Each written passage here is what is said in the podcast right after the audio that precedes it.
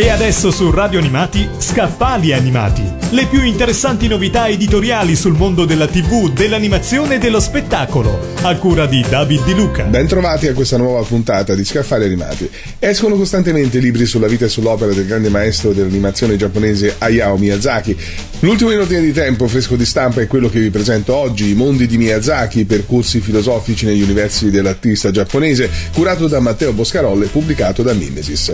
Non si tratta di una biografia biografia e neanche del racconto cronologico dei suoi successi cinematografici, Matteo Boscarollo, studioso della cultura giapponese, critico cinematografico, che tra l'altro vive in Giappone, cura una serie di saggi che intrecciano e sviluppano varie problematiche, discorsi e pratiche filosofiche presenti nelle opere del regista. Dal concetto di ucronia a quello pacifista alla presenza divina in La principessa Mononoke, dal significato della tecnica fino al rapporto fra natura e scienza lungo tutta la sua carriera, con particolare attenzione a quello che rimane l'ultimo lungometraggio del maestro, si alza il vento. Quanto all'autore, saggista e critico cinematografico e scrive di cinema per il manifesto e per alcune riviste in rete, ha curato Tetsuo, la filosofia di Tsukamoto Shinya, ed è intervenuto in volumi monografici su Satoshi Kon, Oshima Nagisa, Sono Sion, lo studio Ghibli.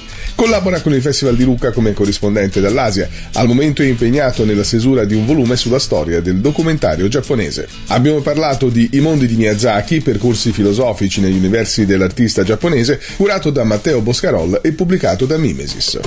Avete ascoltato Scaffali Animati, le più interessanti novità editoriali sul mondo della TV, dell'animazione e dello spettacolo, a cura di David Di Luca.